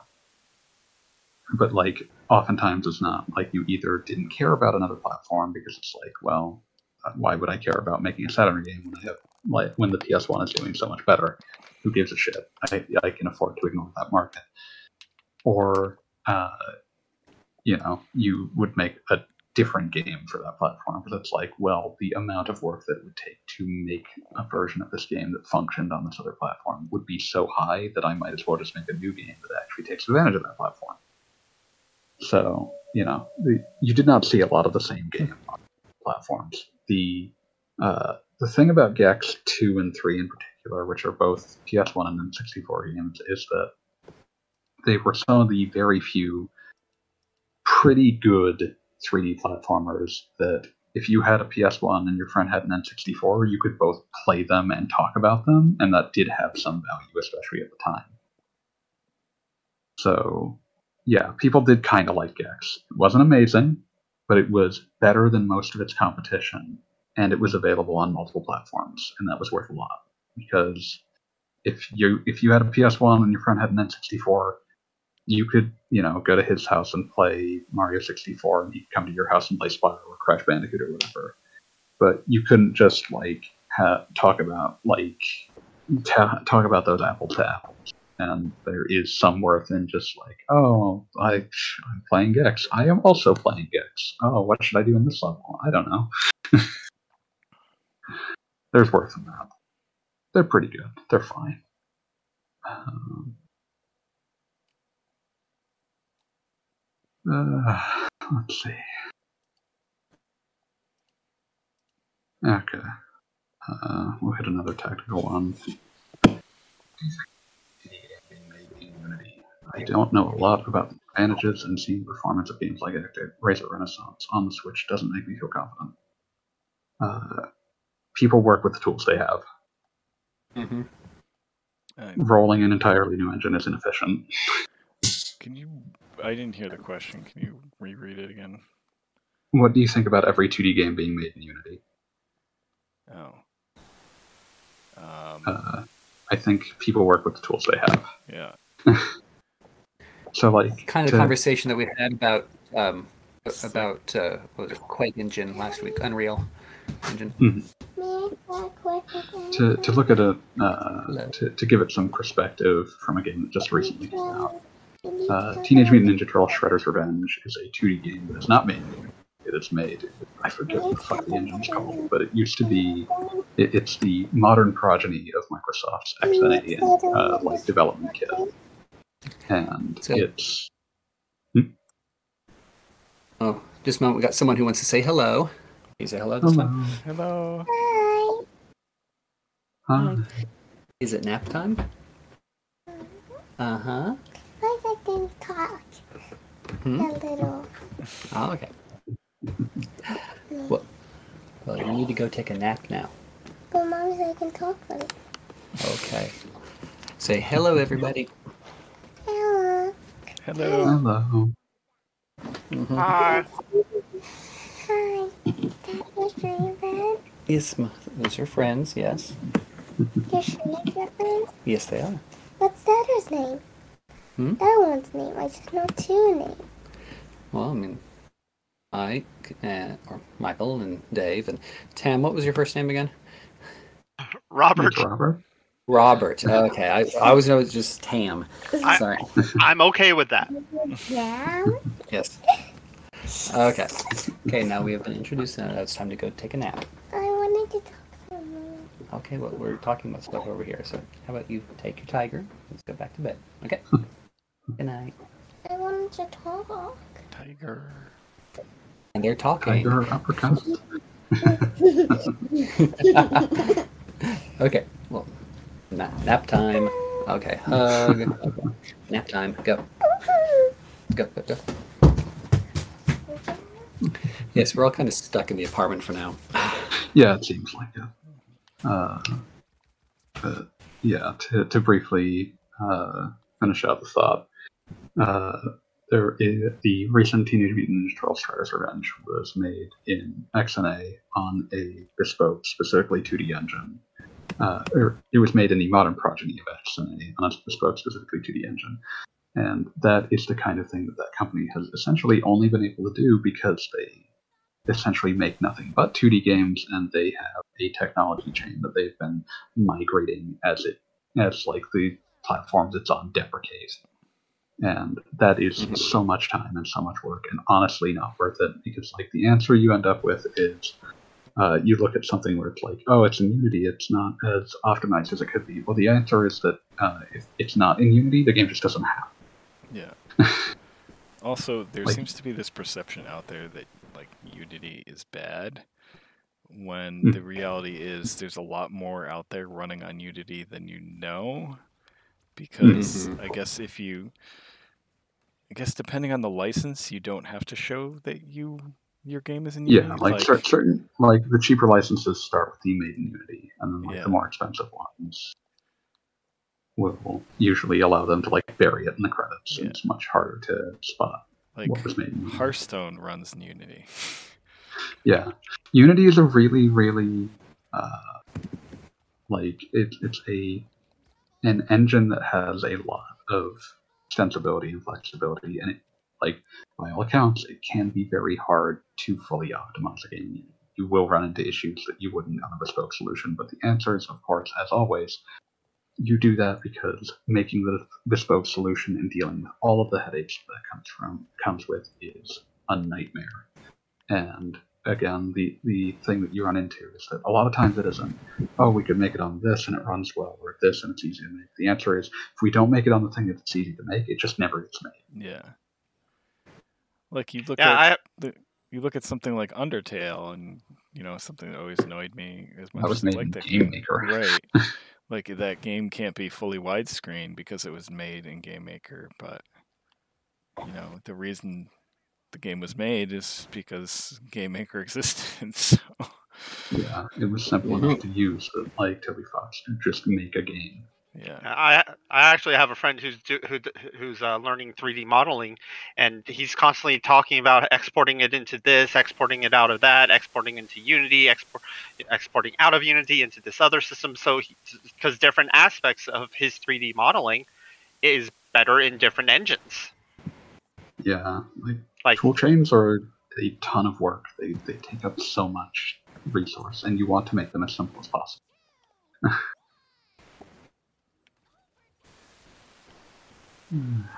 um, there's one that people might have something to say about. Did anyone you know have stuff like the SNES Advantage during the 80s and 90s? So I guess like weird third-party peripheral controllers, or like I had the game Genie. that's the classic. Um, the light gun. I had Oh, I'd never actually had that one. I just I did not who ha- had it. I did not have the Super Scope Six. I had some Mm. third No. party Super Nintendo controller that had turbo on it, and I think it broke. Yeah, those third-party controllers did not. Uh, did not. my grandfather not had the my grandfather had the infrared wireless controller for the NES. Oh Wow. yeah. God, that reminds me of like the most heinous thing that. Uh, so like one of the one of the only like uh, virtual YouTubers that I keep track of got a new background because they're in a deal with Sega, and so they're like an official Sonic ambassador. So they have a Sega themed background. Oh. But because the person this is is a weirdo, the background has uh, instead of like worthwhile Sega merch, it is a Mega Drive with three 32Xs plugged into it, stacked on top of each other, all of which are then plugged into a Game Genie, which is then plugged into the Mega Drive, which is plugged into a Sega CD, and which has an infrared controller plugged into it. Oh, I've seen Wow. that image. It's extremely stupid. It's That's beautiful. a bit much. Isn't isn't the card also in like a Sonic and Knuckles? Yeah, there's a Sonic and Knuckles uh, card plugged in a Sonic 3 card plugged into a Sonic and Knuckles uh, card that's plugged into three 32Xs. Which is an homage to a very old internet meme of the ultimate Tower of Power. Yeah, What's funny is um, does the game actually ru- can the game actually run like that? Absolutely not. The I do not believe that you can pass through the signal between multiple 32x's. It just won't work. But it's a very funny image, so it doesn't matter. But, um, uh, but yeah, uh, typically I had I had a turbo controller. Uh, it felt shitty and it looked shitty, uh, and it was camo printed for some reason. Because that automatically makes it cooler with a certain demographic. yeah, I think it was also just cheaper because we got it at Christmas. But Mhm. uh, yeah, um, trying to think of anything else that I had running around in the '90s. Like th- those peripherals. Like the the thing about a lot of those peripherals, at least for me, was that you needed to be, you needed a lot more money to just blow on stupid shit in order to buy a lot of them, like especially the weirder ones. Like the I don't think I've ever heard of anyone having the infrared uh like not not the just a wireless controller. There was like a weird uh a Sega activator, I think is what I'm thinking of. Uh yeah, the Sega activator, which was this absolutely horrible like hexagon that you had to like punch and kick over to activate buttons. And it was utterly worthless to actually use. But like, it's also one of those things where it's like it's so unwieldy and so expensive that you were never going to have one unless you had way too much goddamn money, because otherwise you would just spend your goddamn money on games. Uh, that's just a truly hellish object. But, uh, anyone else have like anyone have any of those weird dumbass accessories? Mm, Um, mm, I had my parents had the game for the Atari 2600, I think it was, that required that came with a holder to put two of the joystick controllers next to each other because it took two controllers to play the game. Oh yeah, there's a there's a few games like that. There's a fairly uh, Um, well loved. Uh, We also had the trackball for the Hmm. Atari. There's a, there's a fairly well loved Raiders of the Lost Ark game that requires you to use both controllers because one controls the menu.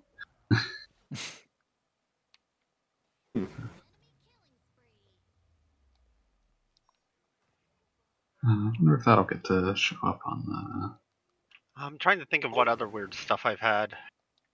I had a lot more weird stuff for like the PlayStation and PlayStation 2.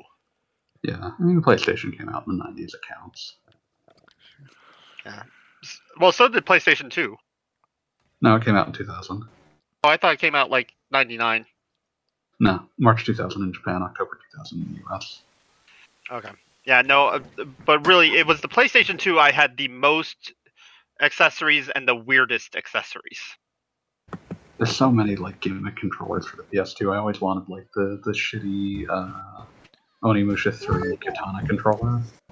I had the uh, Nyko keyboard controller. Oh man, that was when Nyko was doing like those uh, gimmick controllers, the airflows that had. I had um, one of those too. Yeah, the they had like fans in them to keep your gaming hands cool. Yeah, I, I actually own one. I actually owned one of those. Someone had to. Um, the one of my favorite things was an accessory that only came with uh, completely forgotten game Yanya Caballista featuring Gawoo, uh, known in the U.S. as Yanya Caballista City Skater, Mhm. which was it came with a fingerboard that you attached to the analog sticks in order to control the game by holding the controller side. What are we do here? it's very strange. But also, if you ever want to like just sit there and like have a have a good time among like nerd friends, like just ask them what the what kind of game Yanya Caballista featuring Gawoo is, and see if they can come up with something. How do you spell the name again? Uh, y a n y a space c a b a l l i s t a. Cab Yanyak. Okay. What I was Yanya expecting. Caballista featuring Gawoo. Gawoo G A W O. Mhm. Uh, yeah, just like one of those things where like you can pull out that title and like take any kind of guess as to what the fuck that is, and you will never guess in a million years that it's a skateboarding game where you skateboard to kill aliens. But yeah, true, truly a luminary of our time. Uh, put out by Koei of all companies for some reason, and developed by Cave of all companies, which is even weirder if you know what Cave does. The shmup maker? Yes. What the fuck? Yeah.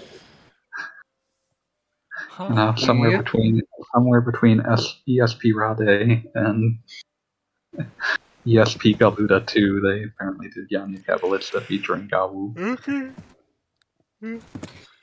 Somebody needs some extra fast. What's that? Somebody needed extra money fast. Yeah, I can only assume. But yeah, just an eh, just a mind-bendingly bizarre game to have ever existed. But one of my favorite. Like I've occasionally like pulled that out among nerd friends of like, what do you, what kind of game do you think Yanya Caballista featuring Gawoo is? Um, uh, this is a question that I think only I have an opinion on. so I'll quickly go through it. What was your opinion on Elemental Gimmick Gear? I mean, it's kind of a cute Dreamcast game. Uh, they put you in an egg robot and then decided that uh, they needed to justify that by making the initials of the game egg. And uh, I'm enchanted by any game that has a separate uh, combat system for uh, regular encounters and boss encounters, and that is a game that absolutely does because it swaps into a completely different engine. It switches from being a 2D game to a 3D game only for Huh. bosses. And it looks weird as shit. Um, but yeah, uh, it's a charming little Dreamcast game. It's not great, but it's charming, and that counts for a lot.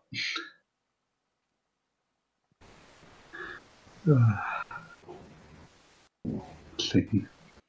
Uh, we should probably close out after this one because I'm tired and Wheels is tired and we got a late start. Uh, I'm not tired. You're tired. you're extremely tired. Games that more people have played ports than the original. I am willing to bet less than 2 out of 10 people who played NES Contra have tried the arcade original. I mean, that's also going to depend upon, like, uh, do you want mean ports that are substantively different? Because then you start running into the question of, like, a lot of games nowadays are natively multi-platform. What's the port in those contexts? Like, is the Xbox One version of NieR Automata port?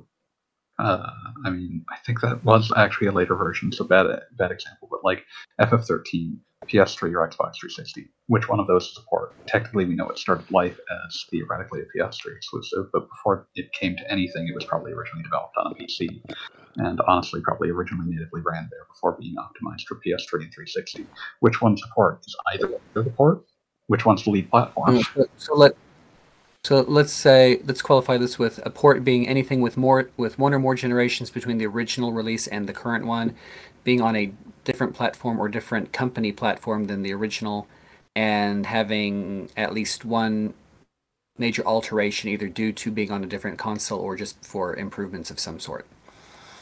That's that's probably a good set of ground rules to pull up, and I would say. So- uh, So like just for in, for an example of like availability, I'm betting a lot of people have played more of the ports of the early Final Fantasy and Dragon Quest games than the originals, just because those were not readily available. mhm. Um, or, Uh, or gonna- possibly they weren't alive when they came out. I'm gonna pull out an extreme cheat though. Mhm. Tetris. You have never met a human being who has played the original Elektronika 60 version of Tetris. I would not have been even able to guess which one was the original version of that game because I have played the arcade version Yep, and the Game Boy that's- version and at least three different PC versions. Yeah, I, I think by by sheer volume of people who have played it, Tetris would be the, the crown of this. Uh, For for those unaware, the Elektronika 60 was a Soviet computer uh, that uh, is extremely extremely primitive. I believe it's technically like partially a clone of the PDP-11. So mind-bogglingly old kind of computer. But yeah, Just- in just by sheer- 1978. is it- says here CPU Soviet LSI 11 dash dash PDP 11 implementation clone. yeah, so it's, it's a PDP-11 clone. But Max memory of 32k 16 bit words. yeah, that's that's for for for what it's worth. That is a tiny number. The original Yeah. implementation of Tetris was written for Elektronika 60 by Alexei Pajitnov. As the Elektronika 60 does not have raster graphics, text was used to form blocks. Yep, just entirely in brackets. But yeah, it's it's one of those things that's like, yeah, uh, but I think the the world champion of that would have to be Tetris. Mhm. But you know, there, there's a lot of games like this. Any game that like, Yeah. uh, And depending on how you want to, uh, depending on how you want to resolve the word port, I mean, rogue.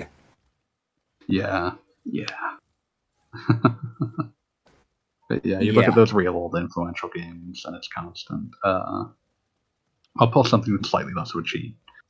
Uh, honestly, Grand Theft Auto 5. Yeah. That game has sold like 80 million copies, and That- probably a quarter of that are from the original like PS3 and 360 release. That and Skyrim. Yeah, another one where it's just like a bazillion, like uh, you know, the lion's share of the copies of Skyrim. Well, just Elder Scrolls in general, because most of them have been ported to other things. Not as much as Skyrim though. yeah, uh, True. just by dint of Skyrim's entire popularity comparative to its predecessors. Uh, but yeah, ju- like you know, it, it's pretty it's pretty common. Like unless unless a game essentially defined its console, if it found success on a later platform, it probably sold more on a later platform too. hmm yeah. Uh, trying to think of any. Although I do ones. think uh, Final Fantasy has the most ports. Uh, probably gonna like it, it would depend. I would actually say Doom has the most ports. Also, Doom would be a good candidate as well. Doom also has the challenge, the personal challenge of seeing how many different crazy things you can port it to. Yeah, like it became a programmer challenge to port it to as many things as possible. And I doubt anyone's first experience with Doom was on a uh, pregnancy test, but someone sure tried to port it to one. I thought they Um, succeeded. It, it depends upon how you consider success, but yeah. Um, One, two, three, four, five, six, seven, eight, nine, ten, eleven different systems for the original Final Fantasy. Yeah, I think I can I can conceive there being more for Doom just because like it, even if we only count official ports, I feel like Doom probably has more. But let me double check because uh, off the top of my head, you've got the original Windows, uh, the original DOS version, the Windows 95 version. You can argue about whether those are ports. I would consider them ports because they had to function quite differently. Um, It has its own Wikipedia page dedicated specifically to known platforms to which it has been ported. Yeah. Uh, 32X, Super Nintendo, PS1, Saturn, Xbox, Game Boy Advance. Just, Um, just for official, we have eight PC ports, 11 console ports, three other ports. And I love the in term other. That's terrifying.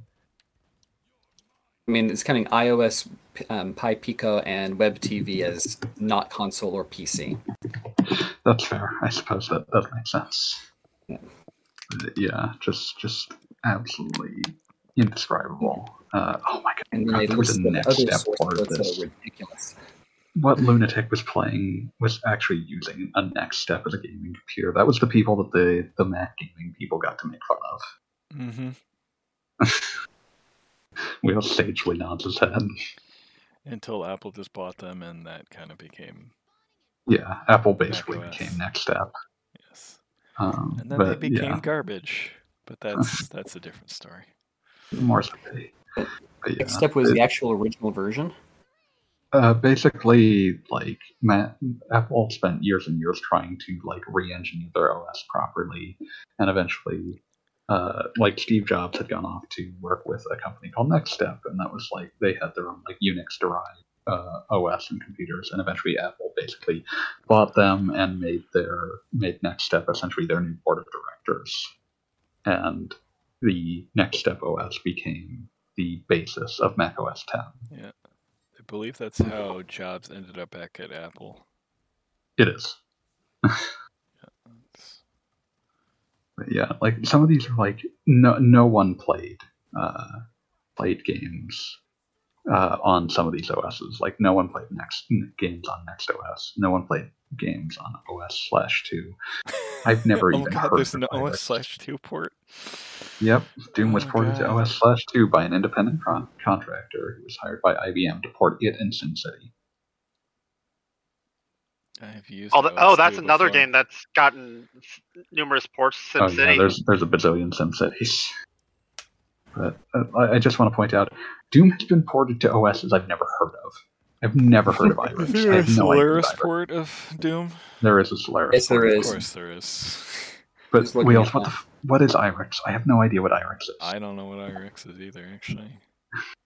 Um, discontinued operating system developed by Silicon Graphics. Oh, that was for Silicon Graphics. That was for, like- workstations.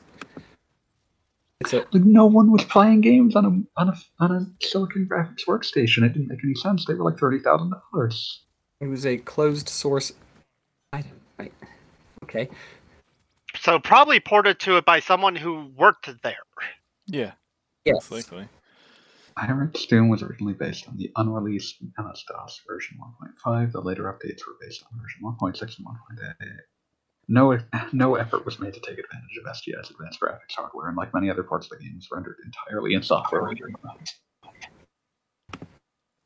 But yeah, like like Doom Grand Champion, that's like absolutely terrifying. Oh boy, Acorn RISC OS. No one's ever used this.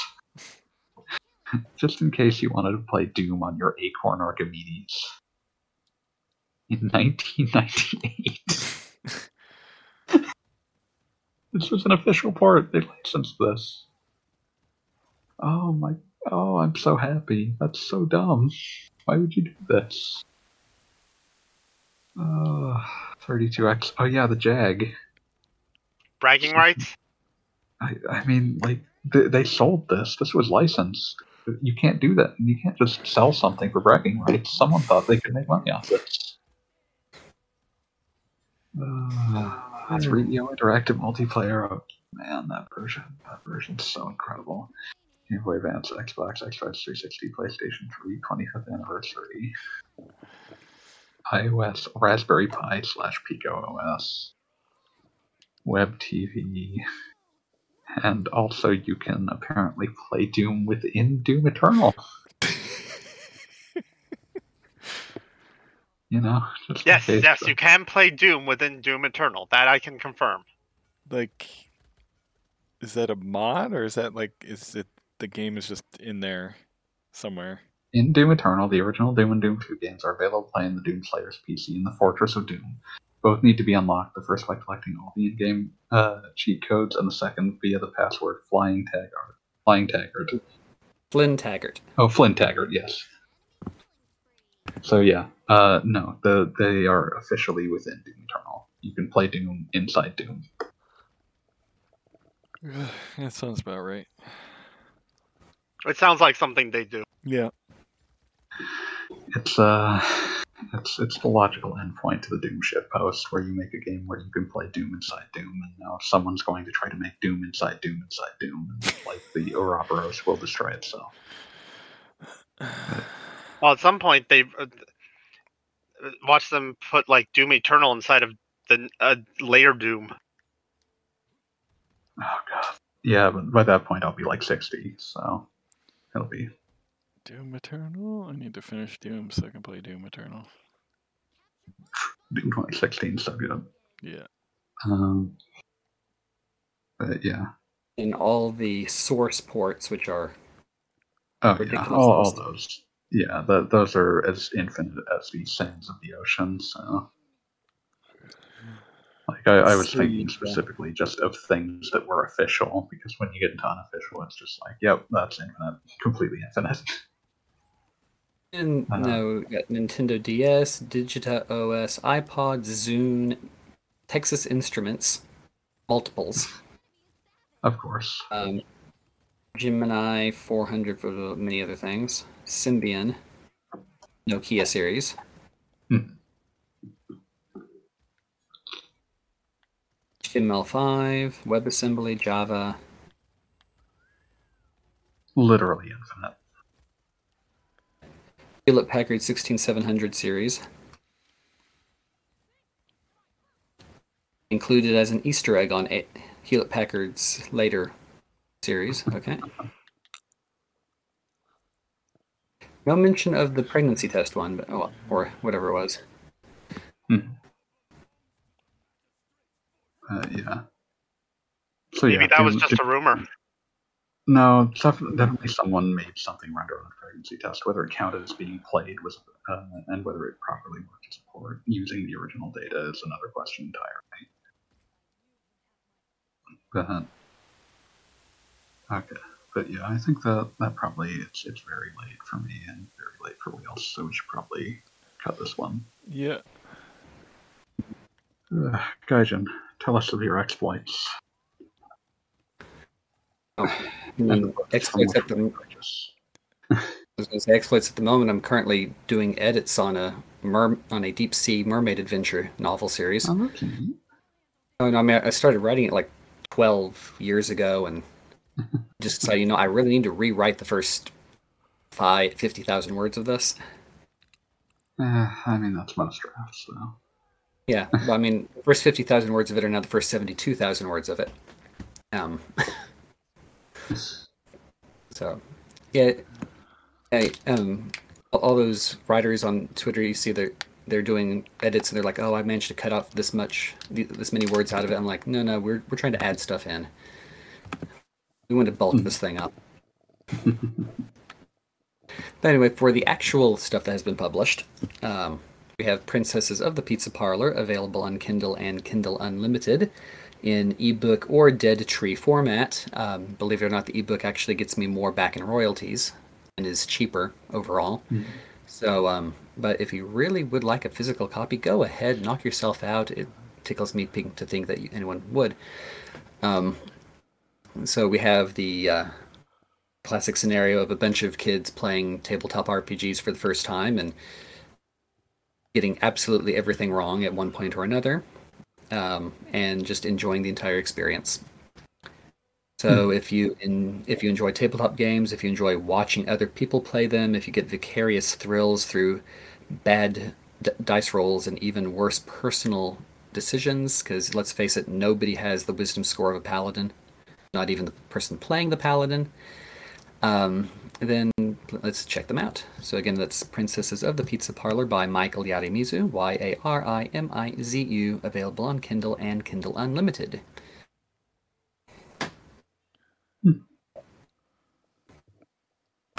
Hmm. Uh, let's see. Uh, Tam. Plugs. and you can catch me along with several other people um, seven days a week at twitch.tv slash rpgamer uh, where we also host uh, q&a quest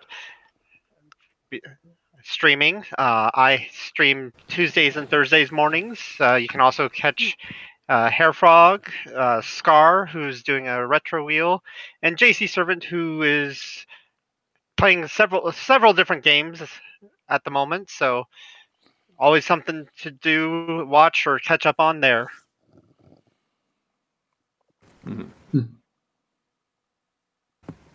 Uh, Wheels.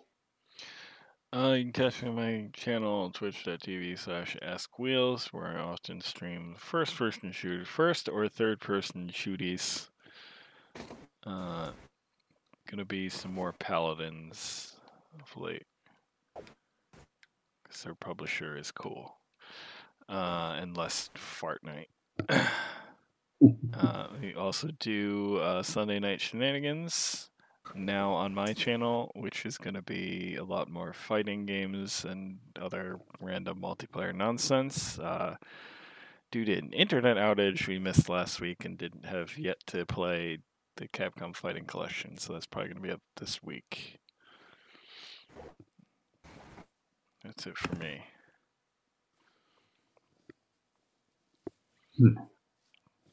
Uh, you can catch us every Wednesday night, typically around 9 p.m. Pacific, midnight Eastern, uh, where we record Q&A Quest live.